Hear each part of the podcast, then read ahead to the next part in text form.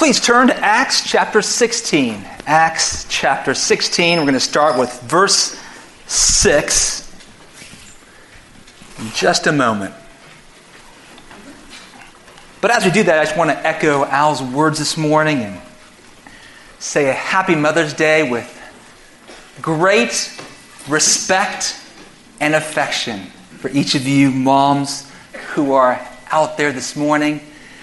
And I have to say a special Happy Mother's Day to the mom of our household, my wonderful Cindy, mother of five. And she is, simply put, the hardest working person I know.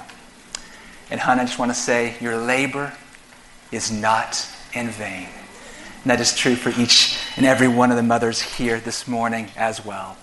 And I also need to say, Happy Mother's Day to my mom, what a joy. She is with us every Sunday at Palm Vista.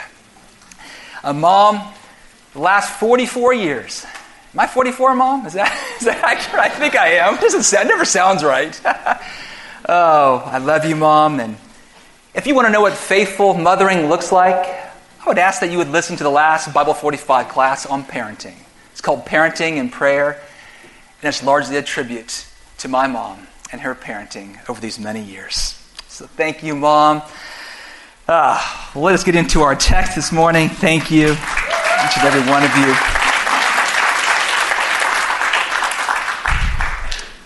Well, the title of my message this morning is The Macedonian Call Two No's and a Go. It comes from Acts 16, verses 6 through 10. Let me read now the Word of God to us. And they went through the region of Phrygia and Galatia, having been forbidden by the Holy Spirit to speak the word in Asia. And when they had come up to Mysia, they attempted to go into Bithynia. But the Spirit of Jesus did not allow them. So, passing by Mysia, they went down to Troas. And a vision appeared to Paul in the night. A man of Macedonia was standing there, urging him and saying, Come over to Macedonia and help us. And when Paul had seen the vision, immediately we sought to go on into Macedonia, concluding that God had called us to preach the gospel to them. Let's pray. Well, Lord, thank you for your holy, inspired, God breathed word, which you have preserved and chosen for us this morning. Lord, I ask that you would instruct us now, that you would teach us now, and that you would lead us now through your word through this passage, through this sermon, I pray. Amen. Amen. Well, one of the many things that I have learned in life is this life is full of reroutes or detours. And I don't know about you, but I find detours, especially road detours, especially annoying. Oh, there are many reasons why, but let me give you at least two that I can think of. Number one, detours usually take longer than the original planned route. And I'll just be honest, I feel like at this juncture of my life, I don't have a lot of time and space and margin for detours, okay? God's working on me in that area, but it often does annoy me. The second reason is that detours well, they're seldom clearly marked. And if they are marked, I'll be honest, they really usually don't make a lot of sense to me as I follow them. Well, for example, several weeks ago, I left the house at 5:40 a.m. to get to an appointment at 6 a.m. up in Miramar. Now, usually when I leave that time in the morning, there's little traffic and really few surprises on the road. But as I got to the on ramp of I 75 to go northward into Miramar, they were repaving the on ramp. and it was closed. I wasn't happy, but I wanted to get to my appointment at 6 a.m., so I dutifully followed the detour signs. Next thing you know, I'm on I 75, not going north, but going south. The opposite direction of which I had intended. Now, I don't know about you, but going the opposite direction that you want to go on the freeway is a little disconcerting. See, there's a little clock going on there. And every minute I go south, I'm doubling the delay in getting to my intended destination. But I followed the orange sign, went south, got off at Hialeah Gardens, and the detour signs disappeared. Just disappeared. And I'm trying to get back on I 75 going north. I'm driving through Hialeah Gardens. I take the bridge over to Miami Lakes. This time it's already 6 a.m. And I confess, I am, you know, I'm banging on the steering wheel. And I'm thinking these thoughts. Who's the imbecile who, who would do road construction work on a weekday commute morning? And who put up these lousy detour signs anyway? No one can follow them. Ah. Well, church, sometimes it's no imbecile, it's God. And it's God who closes the on ramps of our lives, so to speak, and reroutes you and reroutes me. You know what? Sometimes that reroute is to an entirely different destination, one that you would have never chosen for yourself. And He does it for the sake of His gospel and the sake of His glory. Today, this morning, we're going to take a look at one of the most, of history's most epic reroutes or, or turning points, at least in the annals of Christian missions. It's a story of how the gospel first penetrated the continent of Europe. And because of this reroute, the gospel went to Europe, the gospel spread it to much of Western civilization. In fact, from Europe, the gospel fanned out to all the globe. Just how this reroute took place is the topic at hand this morning in our text. Is this a unique story in redemptive history? Oh, absolutely, it is. Oh, but does this passage have application for us this morning? Oh, I believe it does. Why? Because God is sovereign over his mission to reach the world with the gospel.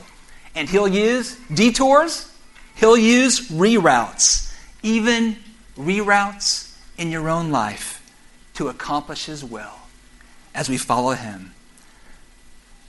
So, this morning's message is as simple as it is profound, and it's this God leads us with no's as well as goes.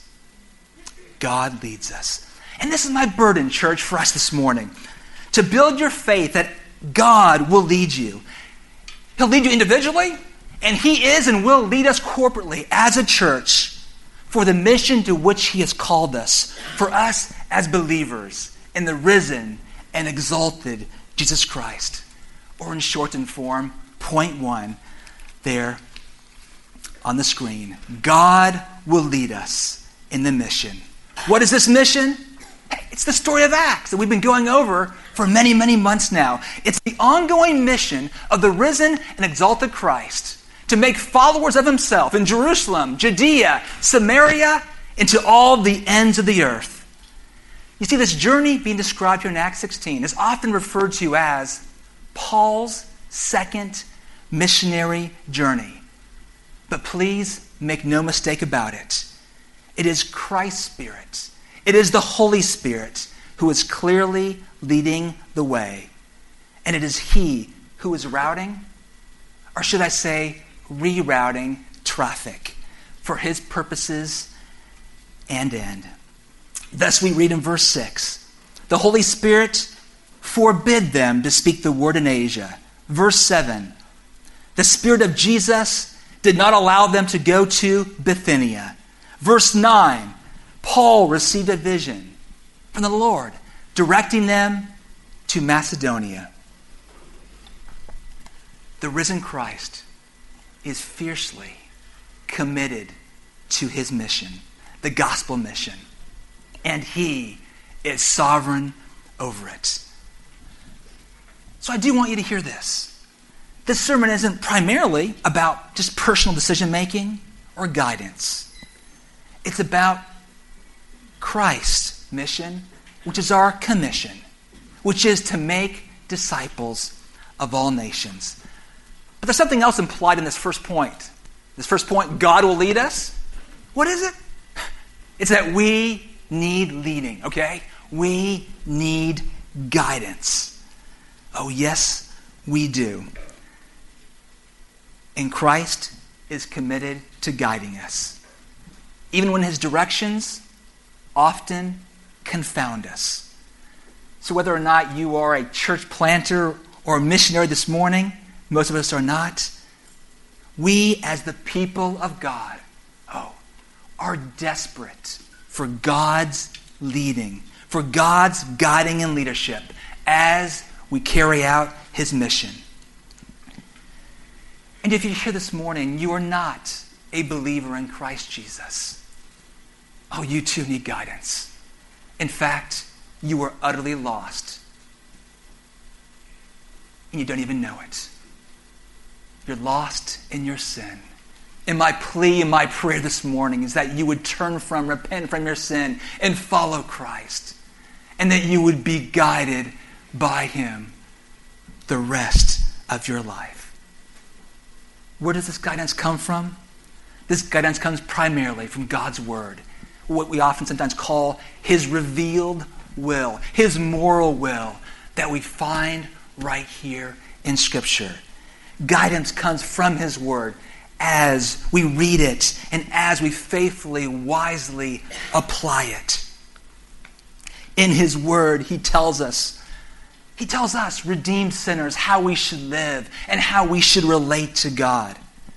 Our decision making is to be grounded in God's revealed will and our wise application of it. But that is not the sum total of God's guidance. And that's where today's sermon and text comes in. God's word and wise discernment. Oh, it informs us, it informs what we do, it directs us. It often safeguards us as well. But in and of itself does not necessarily deliver us to our final destination. You see, Paul and his team's gospel commission and calling got them on mission. It got them onto this second missionary journey, but it didn't get them to Macedonia unaided. That came through the Spirit, it came through God's providential leading.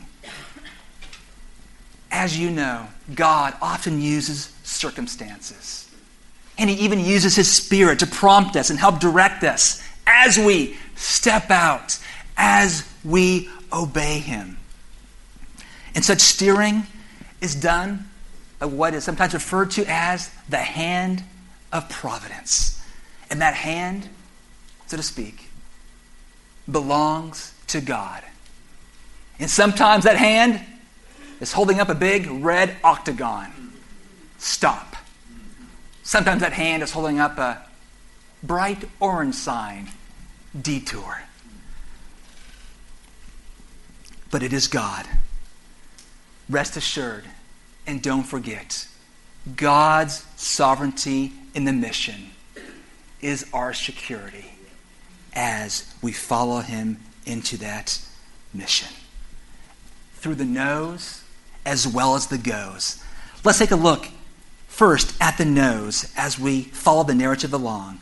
Point number two on the screen through the no's. I'll read once again verse. And they went through the region of Phrygia and Galatia, having been forbidden by the Holy Spirit to speak the word in Asia. I got a lot of questions here when I read that verse. But one of them is this Why were Paul and Silas thinking or planning to go to Asia in the first place? Phrygia and Galatia, I understand. If you recall from the previous sermons, that the intent of Paul and Silas was to visit or to extend pastoral care to the churches they had already planted several years back on the first missionary journey in Galatia and Phrygia. But none of those churches were in the province of Asia. If we could put the map up there, I want to show you a little bit of geography this morning. What I really want to do as well is use this really cool laser pointer, okay? It's kind of old school now, but it's kind of new school for Palm Vista. So when Al was using it last week, I thought, man, that's cool. I got, to do that. So I, I confess. So what's happening? Well, on the second missionary journey here, Paul Silas leave from Antioch, right over here, Antioch of Syria, and they go to Derbe. They go to Lystra. And there at Lystra, they pick up young Timothy. So now it's Paul, Silas, and Timothy. But somewhere along this route here, they must have had the idea or thought hey, let's go on to Asia. See, they were on the road called the Via Sebaste. Now, this road is like the Roman equivalent of the Florida Turnpike. Or maybe, maybe better said, it's like I 10 going east west, starting in Jacksonville, going all the way across to LA, to California. It wasn't that long, but they were on this Via Sebaste road. And at some point they said, hey, let's just keep going. We're on it. Let's keep going. Let's keep going to Asia. Now, when you see Asia, don't be thinking this is the continent of Asia. Don't think India, China, and such, okay? Right here is referring to a province, province, excuse me, province in western Turkey. Now, I don't think this was a haphazard decision either.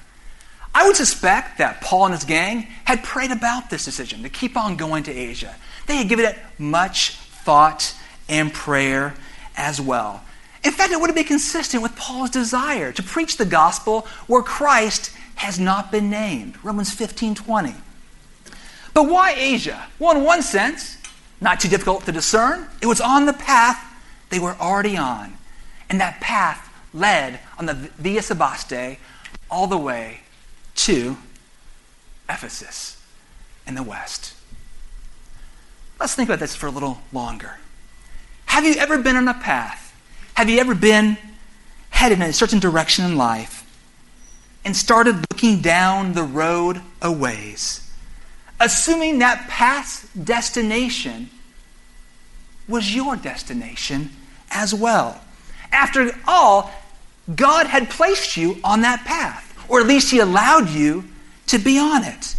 So uh, some assumptions were made, some decisions were made. You thought that path was leading to marriage. You thought that path was leading you to take that job, or to move to that location, or to minister to those people. This may have been something like what happened to Paul and Barnabas and Timothy. They had assumed God was leading them down the road to Asia and eventually to Ephesus. But I think there was more to it than that. This province of Asia was a wealthy, highly civilized region of Greek speaking cities where there would have been a Jewish community as well, a Jewish synagogue.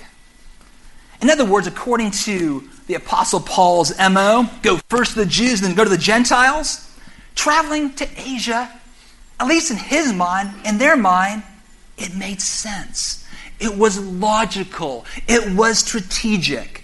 This path would have led him to Colossae, Colossae, to Laodicea, and eventually, as mentioned, all the way to Ephesus, the capital of Asia Minor, a very influential port city with wide reaching influence. So, with all that said, I would suspect that if Paul had been asked the question back in Lystra as they were on this road, Hey, Paul, where are you going to next?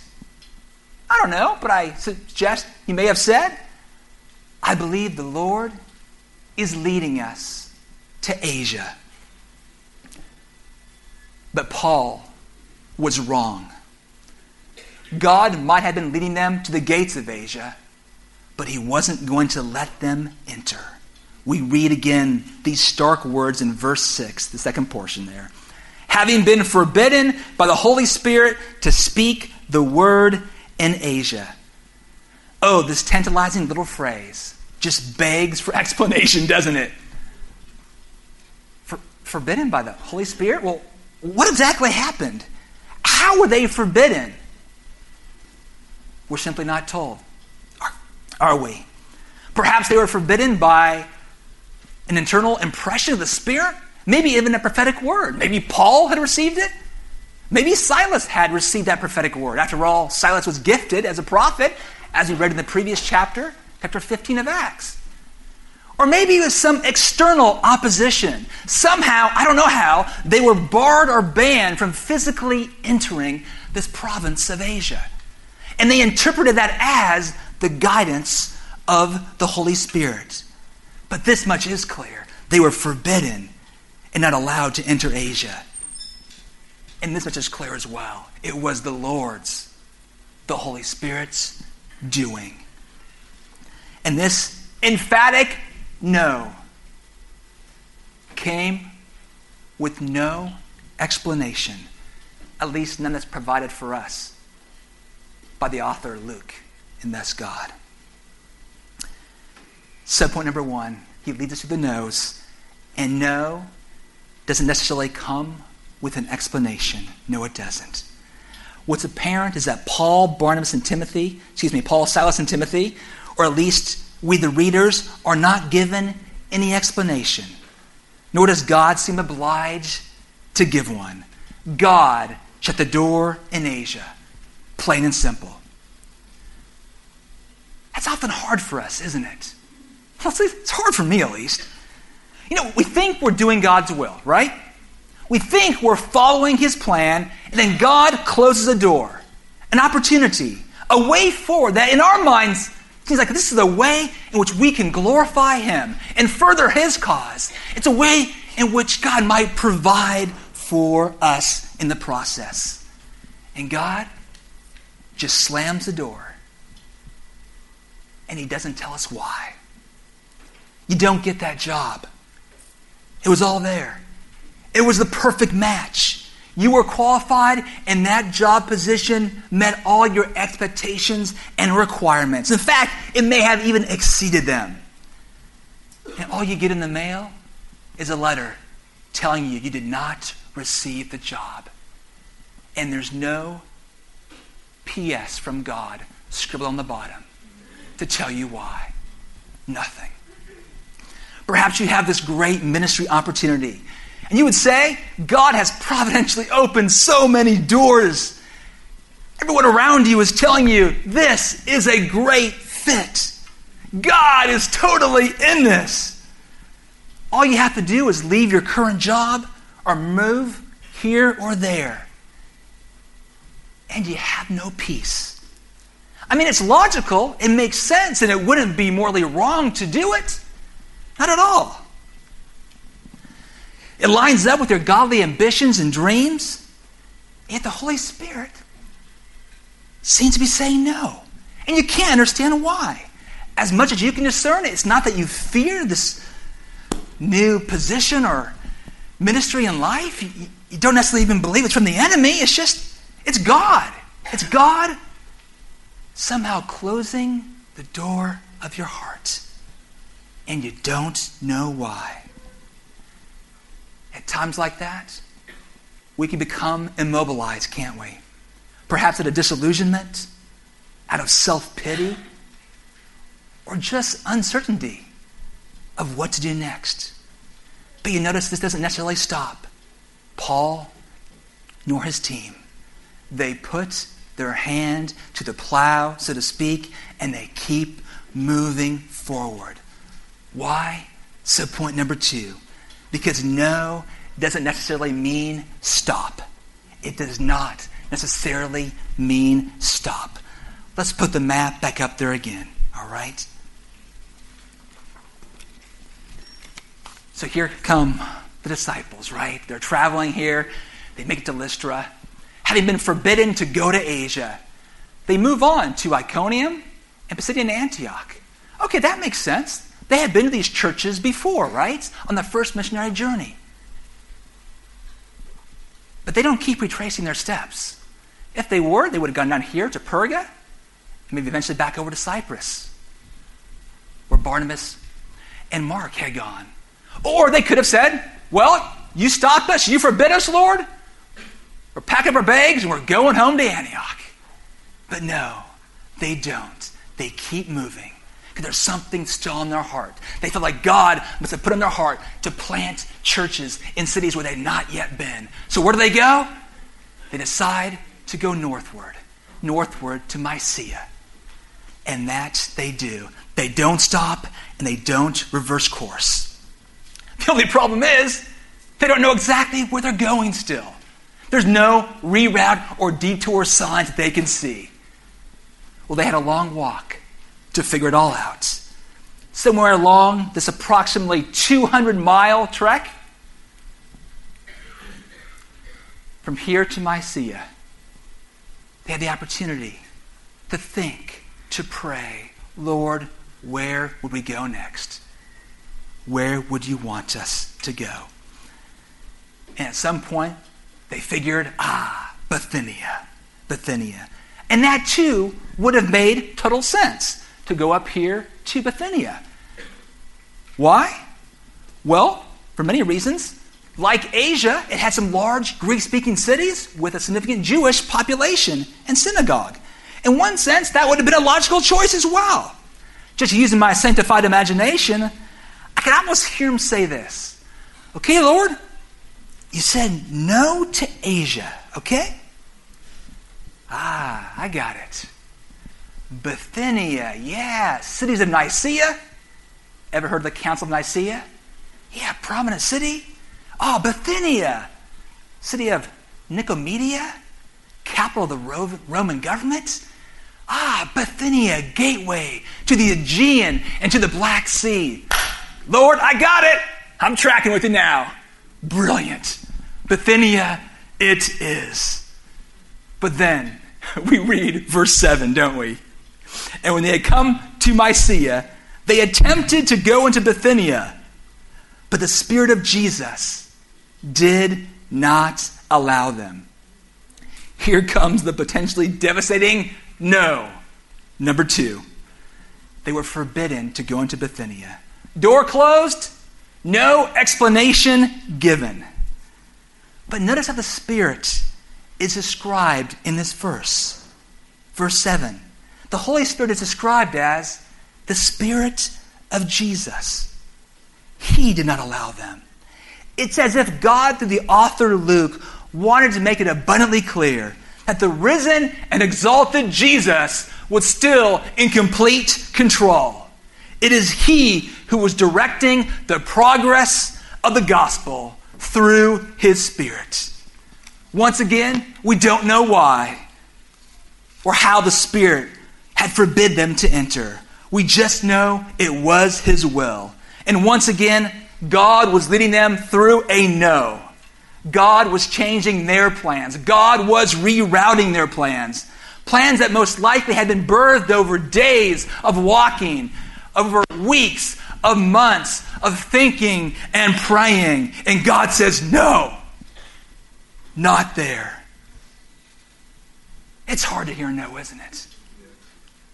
It's hard to hear it once, let alone twice. Especially when we feel like our motives are right.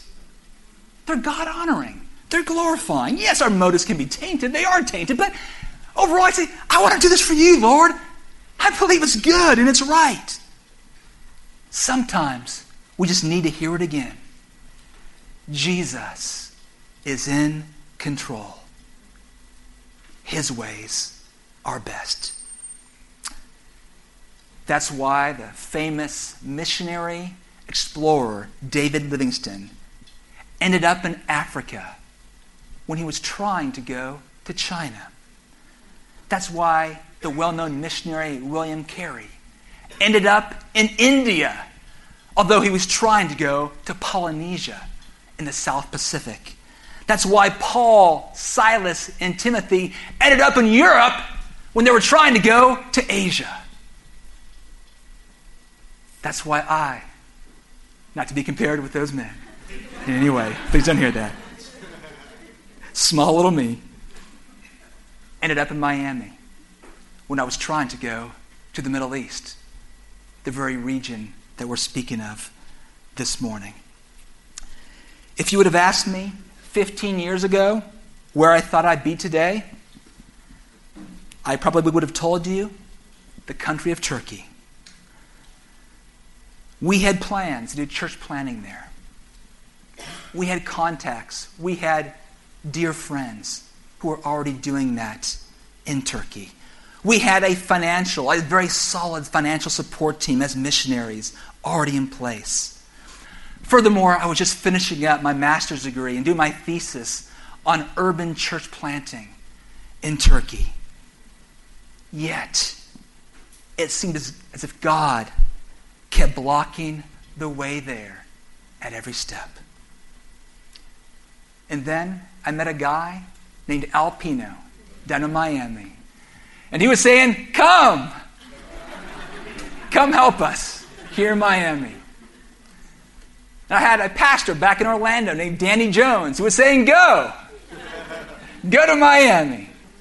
So Cindy and I, we thought hard about it, we prayed, and we concluded God was leading us to Miami.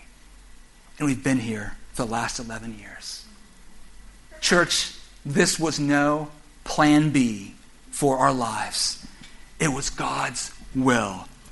Sometimes when we hear a no to our dreams, we can feel like we've done something wrong, or we can feel like we're being somehow unfairly punished. There's no indication in this text today that that was the case. That Paul and his companions were sometimes somehow being punished or banned from the mission. They were being rerouted in the providence, in the sovereignty of God. And just because you may have received a no to your God sized dreams once, twice, three times, or more, doesn't mean you've been relegated to the sidelines of God's mission. No. Perhaps there are some moms here today on Mother's Day who studied long and hard for a career. That was to be your mission field. Or perhaps you even had still have a dream to serve on the foreign mission field. And then you got married. And then you had children. Yet, when you're honest, those desires are still there in your heart. But providentially, all you hear is no. Your dreams and plans have been redirected. And God has said no to your Asia, to your Bithynia.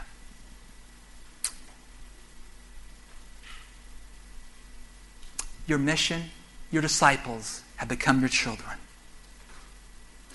May I say this morning, with all the unction of the Holy Spirit, that this is you, your life has not been wasted, and your labor is not in vain.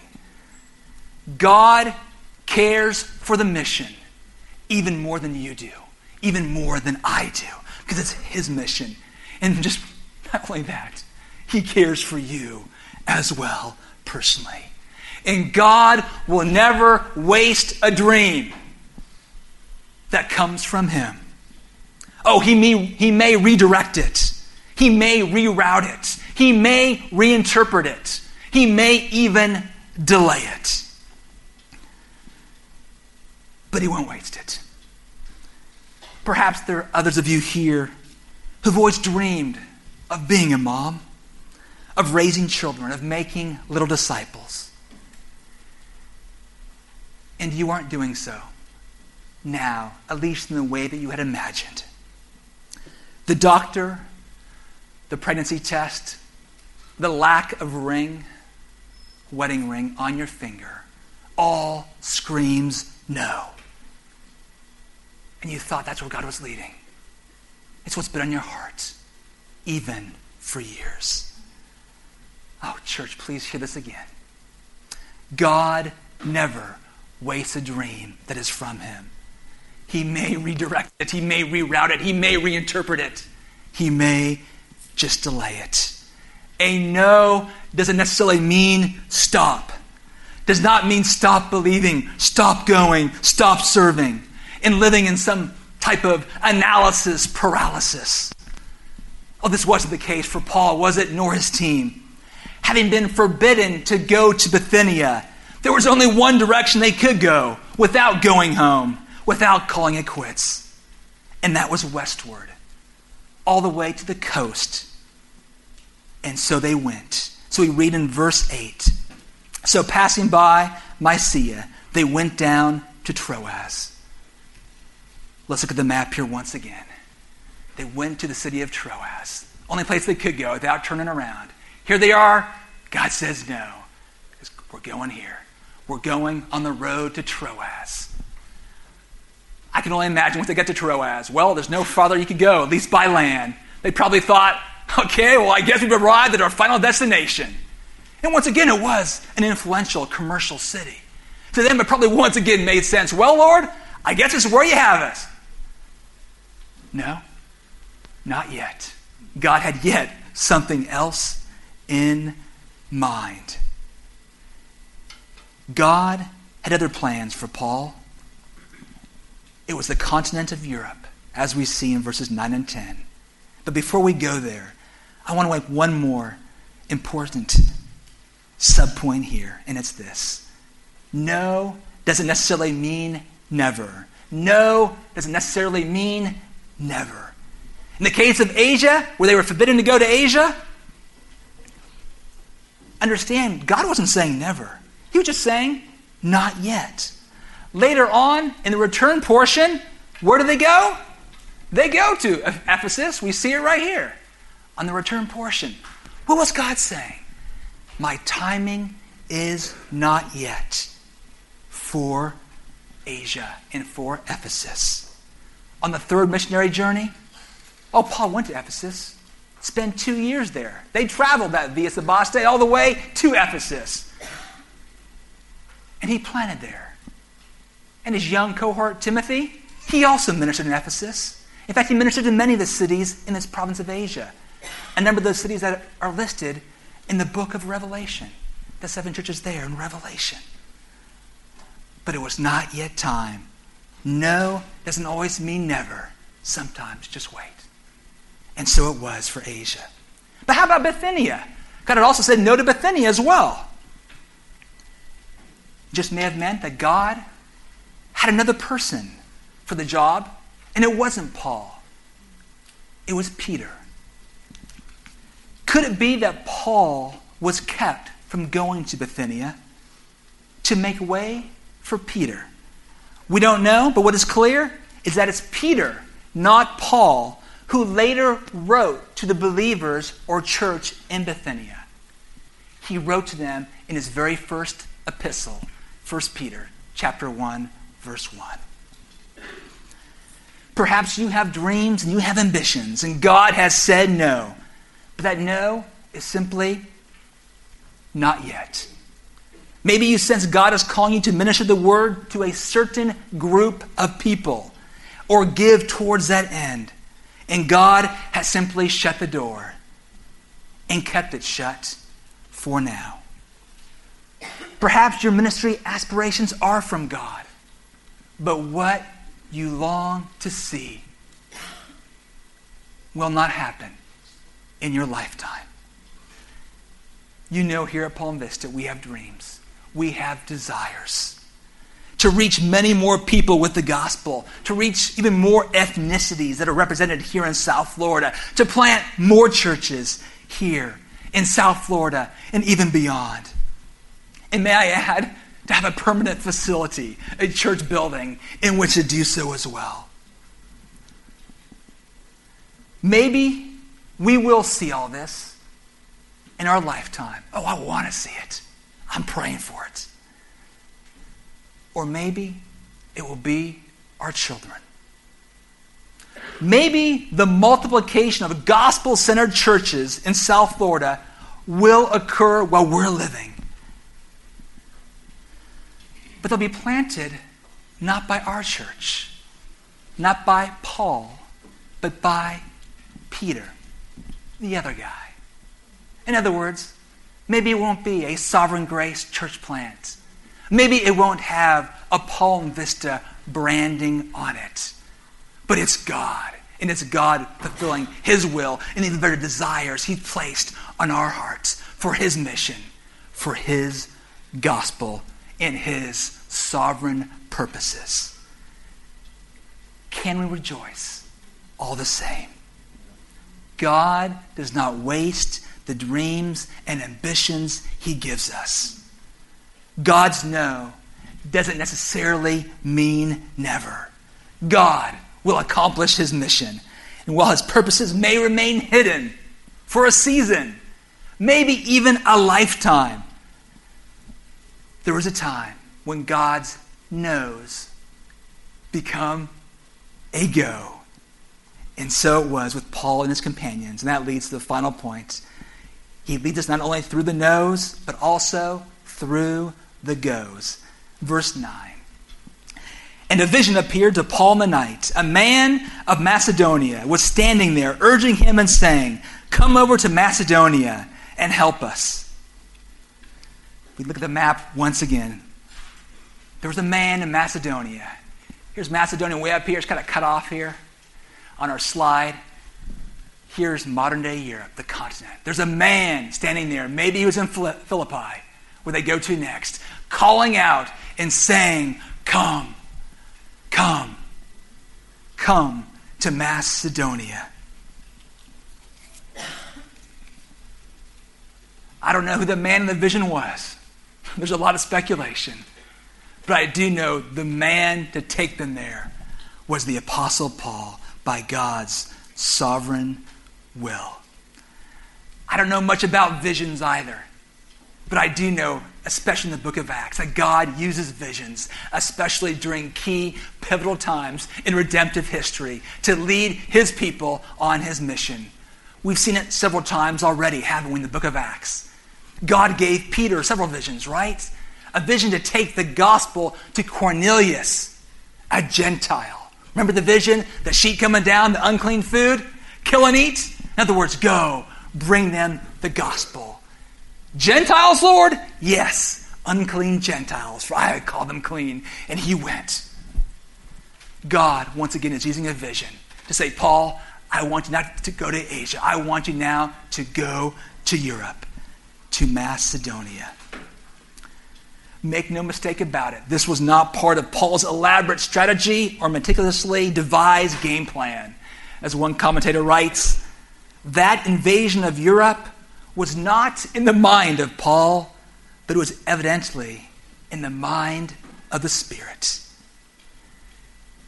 It wasn't logic, it wasn't reason alone that got Paul to Europe. His Savior called him, his church in Antioch of Syria commissioned him, the gospel compelled him, but the Lord directed him to Macedonia, to Europe. After two no's, Paul and his companions finally get their go. And let's, let's look at the final verse, verse 10. And when Paul had seen the vision, immediately we sought to go on into Macedonia, concluding that God had called us to preach the gospel to them. Notice that the vision Paul received wasn't heeded thoughtlessly, nor without the help of others. This was no personal vision that trumped all counsel or reason. This was a corporate decision. See the we there? The we is most likely referring to Paul and Silas and Timothy, and also the author Luke, who it looks as if joined them here in Troas. This word here in verse 10, translated concluding, comes from the Greek word meaning to join together or to knit together. What were Paul and his companions synthesizing or knitting together? Most likely, all that had happened to them to get them to this point on the missionary journey. They had sensed that God was calling them to preach the gospel even into new cities and territories. They know that God had forbidden them to go to Asia. They know God had forbidden them to go to Bithynia. And well, there wasn't a whole lot of other places to go. So, by deduction, or by process of elimination, they end up in Troas, a port city with direct transportation to Macedonia and to Greece. And upon receiving the vision, they concluded that the help that this Macedonian man was wanting, it was and needed, was the gospel. And God, through this vision, was calling them to Macedonia. Church, I find that immensely encouraging. So many times in my life, God has used His objective word in conjunction with the Spirit. In my case, sometimes strong, subjective, I admit, impressions, but strong, sometimes even prophetic words to confirm a direction in my life, a field of study I was to undertake, a vocational choice, a mission trip, even the decision to adopt. Just like Paul and the team, I don't believe we're to wait around for such visions or impressions or even to seek them. But we are called to go forth and to obey God's word in the mission. And as we do so, as we follow the desires that God has put on us hearts, our hearts, He will lead us. Sometimes through no's, sometimes by go. There may be some of you here right now, and you've received that go. The door has been opened, the light has turned green, and you haven't moved. Listen to how Paul and his companions responded once they concluded that God was calling them to go. We read these words immediately. Immediately we sought to go to, into Macedonia. Once they had decided in, consult, in consultation with one another that God was calling them to go, they obeyed immediately. They hopped on the boat. For some of you this morning, God may be saying, What are you waiting for? My child, hop on. Hop on. Let's go. Doesn't necessarily mean that God is telling you to go somewhere different or to leave. It may mean that He is calling you now on to His mission agenda. Right where you're at. It may simply mean doing what you believe God has personally directed you to do or led you to do providentially to talk to that person, to initiate that ministry, to take that job, to move to that neighborhood, to begin those studies. I don't know what it is. I don't. But God does. And He is committed to His mission. He is committed to leading us in the mission as a church, corporately, and also individually, as believers as well as members of that church. I love the verse, the proverb, Proverbs 16 9. It says this The heart of man plans his way, but the Lord establishes his steps. Paul and his companions, oh, they planned their ways, but the Lord established their steps. And the gospel came to Europe. You could say the gospel was reached by two no's and a go. Sometimes a reroute is the best route of all. Let's pray. Dear Lord, every time I open your word, at times like this especially, I'm so grateful for your word. Thank you that your word instructs us. Thank you that your word teaches us, that your word oftentimes corrects us. And thank you, Holy Spirit, that you illumine the word in ways that we can understand. I'm asking this morning that you would make the connections that I cannot make. Holy Spirit, apply your word to our very situations this morning, the very doubts, the very questions in which we face. And Lord, I ask more than anything else that you would impart faith now. Faith for your leading, faith that you are guiding, faith that you are sovereign. Lord, we confess. We often are confounded. We often don't understand with our finite minds because we are not God, but you are. So, Lord, we're asking this morning that you would have your way in us. We're asking, oh Lord, that you would reign in us now as we stand and as we sing. Amen. Let's rise and let us sing.